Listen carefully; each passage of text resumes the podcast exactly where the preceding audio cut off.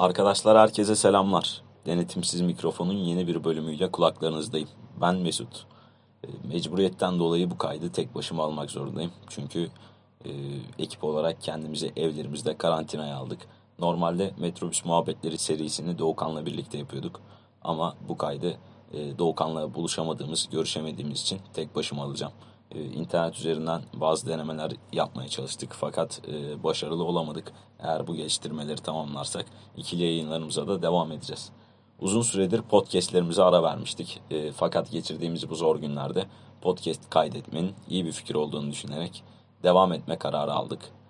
Birçoğunuz gibi ben de evime kapandım ve dış dünyadan kendimi mümkün olduğunca izole etmeye çalışıyorum.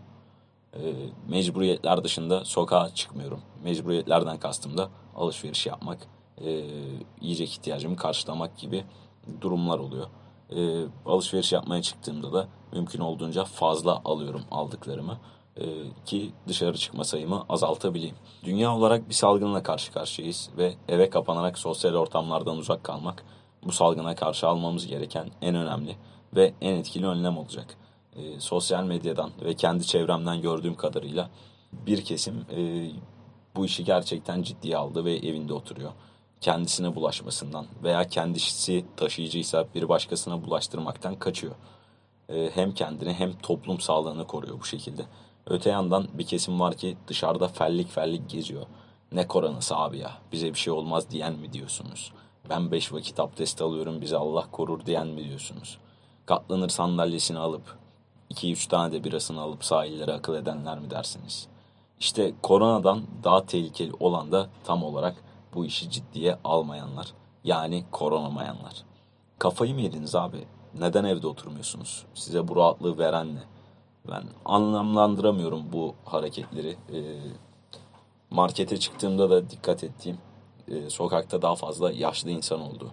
E, aslında yaşlıları daha fazla tehdit eden bu hastalığa karşı yaşlıların da dışarı çıkması ayrı bir olay. E, ülke olarak iyi gidiyorduk. Güzel önlemler almıştık. Fakat e, Umre'den gelen yaklaşık 20 bin kişi sanırım e, bu önlemleri bertaraf etti diyebilirim. E, şu anda yaklaşık bin kişiye ulaştı vaka sayısı ülkede. Ama ciddi şekilde artacağını düşünüyorum. 10 gün içerisinde 10 bin bandını geçeceğimizi düşünüyorum. Temennim İtalya gibi olmamamız.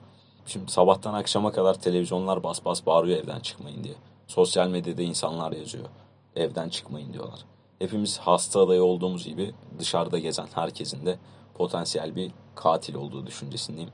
Bilemeyiz belki e, sadece taşıyıcıyız ve bulaştırdığımız insan şu an bir hastanenin yoğun bakım ünitesinde yaşama tutunmaya çalışıyor. Belki de bulaştırdığınız o insan ölmüş olabilir. Yani bu sorumluluğu almak istiyorsanız veya o ünitede yaşama tutunmaya çalışan kişi olmak istiyorsanız dışarı çıkmaya, gezmeye, arkadaşlarınızla buluşmaya, partilemeye devam edebilirsiniz. Ee, hayat akıp giderken bazılarımız sınavları için harıl harıl çalışırken, bazılarımız satış hedeflerini tutturmaya çalışırken, bazılarımız tam işe başlayacakken evlerimize tıkıldık kaldık. Çaresiz şekilde televizyonları izliyoruz. Hangi ülkede vaka sayısı kaç? Hangi ülkede kaç insan hayata veda etti? Bunu takip ediyoruz. Twitter'a girip tweet atıyoruz. WhatsApp'tan arkadaşlarımızla konuşuyoruz. Goy goy yapmaya çalışıyoruz. E, enerjimizi yüksek tutmaya çalışıyoruz. Yani bu böyle ne kadar sürecek bilmiyorum ama oturup çaresiz şekilde beklemekten ben açıkçası çok sıkıldım. Ve e, çaresiz şekilde beklemektense e, hepimizin vakit bulduğunda yaparım dediği, e, sürekli ertelediğimiz e, bir şeylerin var olduğunu düşünüyorum. Benim hayatımda da böyle şeyler vardı. E, örneğin aylar önce aldığınız bir kitabı okumak, e, izlemeye vakit bulamadığınız bir filmi izlemek, sadece akşamları halini hatırını sorup düzgünce muhabbet edemeden uykuya daldığınız, ailenizle vakit geçirmek için mükemmel bir zamana sahipsiniz şu anda. Bir şeylerle uğraşmak hem zamanınızın boşa gitmemesine yarayabilir. Hem zihinsel ve ruhsal sağlığınızı dengede tutmanıza yarayabilir. Bu boş vakitlerinizde resim çizebilir, denemeler veya şiirler yazabilirsiniz. Bir blog açarak yazdıklarınızı diğer insanlarla paylaşabilirsiniz. Üretken olmanın e, tam zamanı aslında bu vakitler. Çünkü sabah yetişmem gereken bir dersim yok benim mesela. Karalar bağlayarak evde oturmanın da bir sonu yok. Bu benim modumu gitgide düşürür ve bir depresyona girmeme neden olabilir. Bu yüzden yapmak istediklerinizi listeleyip evde yapabileceğiniz ne varsa ilk olarak ondan başlamanızı e, tavsiye edebilirim. Bu süreçte öğrenmek istediğiniz yeni bir dili öğrenebilir veya kodlamaya başlayabilirsiniz. Tüm bunları yaptıktan sonra inanın ki yine vaktiniz kalıyor. Ben ne yapıyorum kısmına gelecek olursak TEDx videoları benim için her zaman ilham verici olmuşlardı. Normalde de izlediğim bu videoların sayısını bugünlerde oldukça arttırdım vakit geçirebilmek için. Ee, Medium adlı bir platform var. Ee, burada çeşitli konularda yazan insanlar var, çeşitli bloglar var. Ee, muhteşem de bir bilgi kaynağı. Burada yaptığım okumaları da arttırmış durumdayım. Belgesel izlemeyi oldukça seven biri olarak günümün bazı kısımlarında da belgesel izliyorum. Ee, izlediğim belgesellerden size önerilerde bulunabilirim. Explained adlı belgesel serisi var Netflix'te. Ee, 20 dakikalık kısa bölümlerden oluşuyor bu seri. Korsanlardan tarikatlara, güzellikten elmaslara, esrardan uzaya çeşitli konular ele alınıyor bu seride. Hatta ikinci sezondaki bir bölümün konu başlığı geleceğin salgınıydı. Ben yayınlandığı zaman izlemiştim. Yani bugünlerin geleceğini bariz şekilde anlatıyor. Orada e, gelecekteki virüsün nereden çıkabileceğine dair bir harita var. E, hangi ülkelerden gelebilir, dünyanın hangi bölgelerinden gelebilir bu virüs. Resmen bugünleri tasvir eden bir belgesel. Merak edenler sadece bu bölümde izleyebilirler bu serinin içerisinden. Yine bu konuda e, Netflix'e Pandemik adlı bir belgesel var. Salgın hastalıkları ele alıyor bu belgeselde. Şu an ben hepsini tam olarak bitirmemiş olsam da iyi gidiyor diyebilirim. E, son belgesel tavsiyem ise Inside Bill's Brain olacak.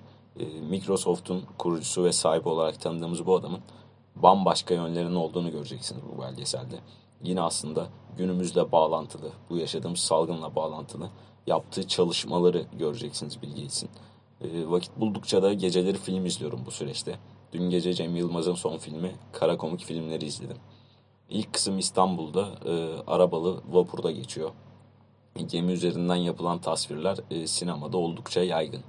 E, Türk sinemasında da örnekleri mevcut bu tasvirlerin. Gemide ve Sarmaşık filmleri bunun örneği filmlerdi.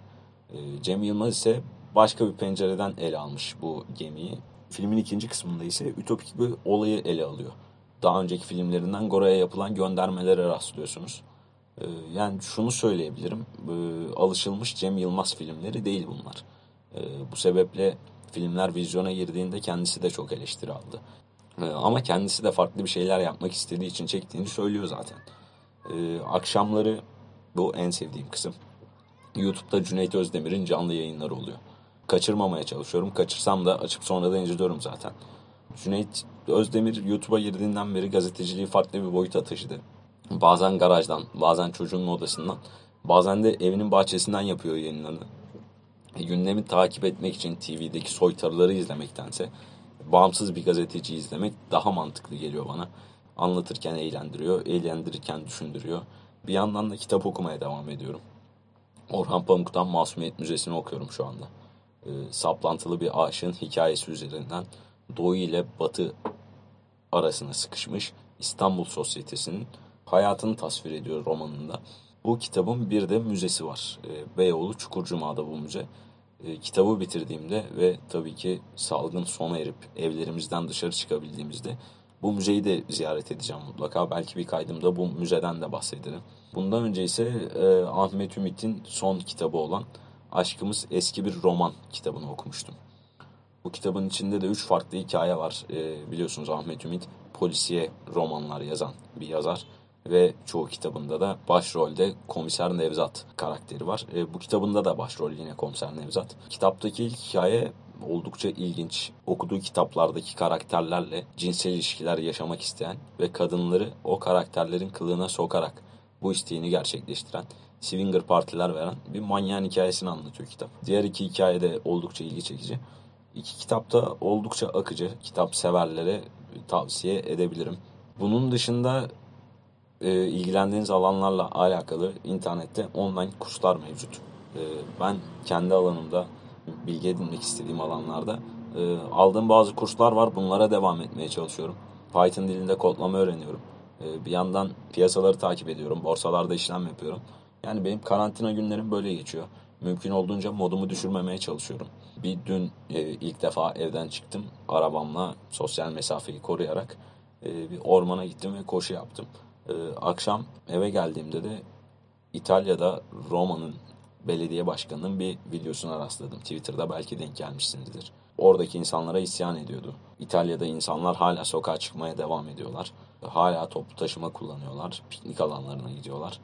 Ve orada benim dikkatimi çeken şu oldu. Belediye başkanı 20 yıldır koşu yaptığını ve şu anda kendini eve kapattığını söylüyor. Ama şehirdeki bütün insanların bir anda koşu aşığı olduğunu, sokaklarda, piknik alanlarında, sahillerde koşan yüzlerce insan olduğunu ve hastalığın bu şekilde yayılma riskinin de arttığını söylüyor. Buna serzenişte bulunuyor. Yani nereye koşuyorsunuz diye soruyor. Dün yaptığımın yanlış olduğunu fark ettim. E, sürü psikolojisi. İnsanlar bir koşmaya çıkayım bir şey olmaz diyorlar. Ben de böyle dedim ve dışarı çıktım. Umarım dün e, bu hastalığın yayılmasına sebep olmamışımdır. Veya bu hastalığı kapmamışımdır. Bu yüzden e, mümkün mertebe bundan sonra evimden çıkmamaya karar verdim. Salgın ilk kez olan bir şey değil bizim dünyamızda. Tarihte birçok örneğini e, görebilirsiniz. Bazı salgınlar dünya nüfusunun yarısını ortadan kaldırmışlar. E, bazıları Avrupa'nın yarısını ortadan kaldırmışlar. Yakın tarihimizde SARS'ı gördük. E, 2002 yılında ortaya çıkmış. Yine Çin'de ortaya çıkmış. En yakın tarihimizde MERS virüsünü yaşadık ve gördük 2012 yılında. 1918 yılında domuz gribi tarihi zirvesini yaşamış. E, dünya nüfusunun üçte birine bulaşmış. Bulaştığı insanların yarısından çoğunun ölmesine neden olmuş. Şu an ise koronavirüs salgını ile karşı karşıyayız.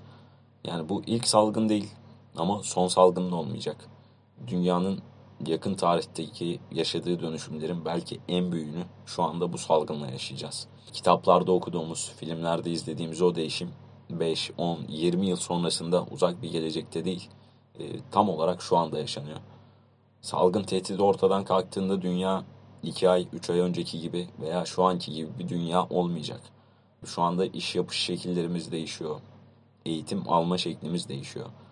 E, sosyal hayatımız değişiyor. Ödeme yöntemlerimiz değişiyor. Bunun gibi değişen birçok alan var. Ve değişmeye de devam edecek. Ekonomilerin bozulacağını, dünyanın resesyona gireceğini söyleyenler var ki ben de katılıyorum. E, ülkeler ciddi zararlar görecek. Bu değişime hazır mıyız sorusu tartışmaya açık olan kısım tabii ki. Ama ben yola çıkınca yolun göründüğüne inananlardanım. Salgın bize unuttuğumuz birçok şeyi hatırlattı bence.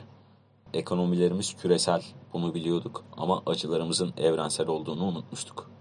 Ölüm Orta Doğu'da hep vardı ama Avrupa'da olduğunu unutmuştuk.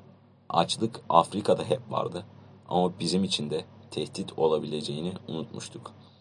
Yani belki de evde kaldığımız bu dönem unuttuklarımızı hatırlamak için kafa yormamız gereken bir dönemdir. Küresel sorunlarımız evrensel acılara dönüşmeden önce dünyanın bize verdiği son şans bu olabilir. Bu sebeple evinizde kalın, dışarı çıkmayın. Kendi sağlığınıza ve toplumsal sağlığınıza dikkat edin. Hepinize sağlıklı günler diliyorum. Kısa bir podcast oldu ama yayınlarımızın devamı gelecek. İlerleyen yayınlarda görüşmek üzere.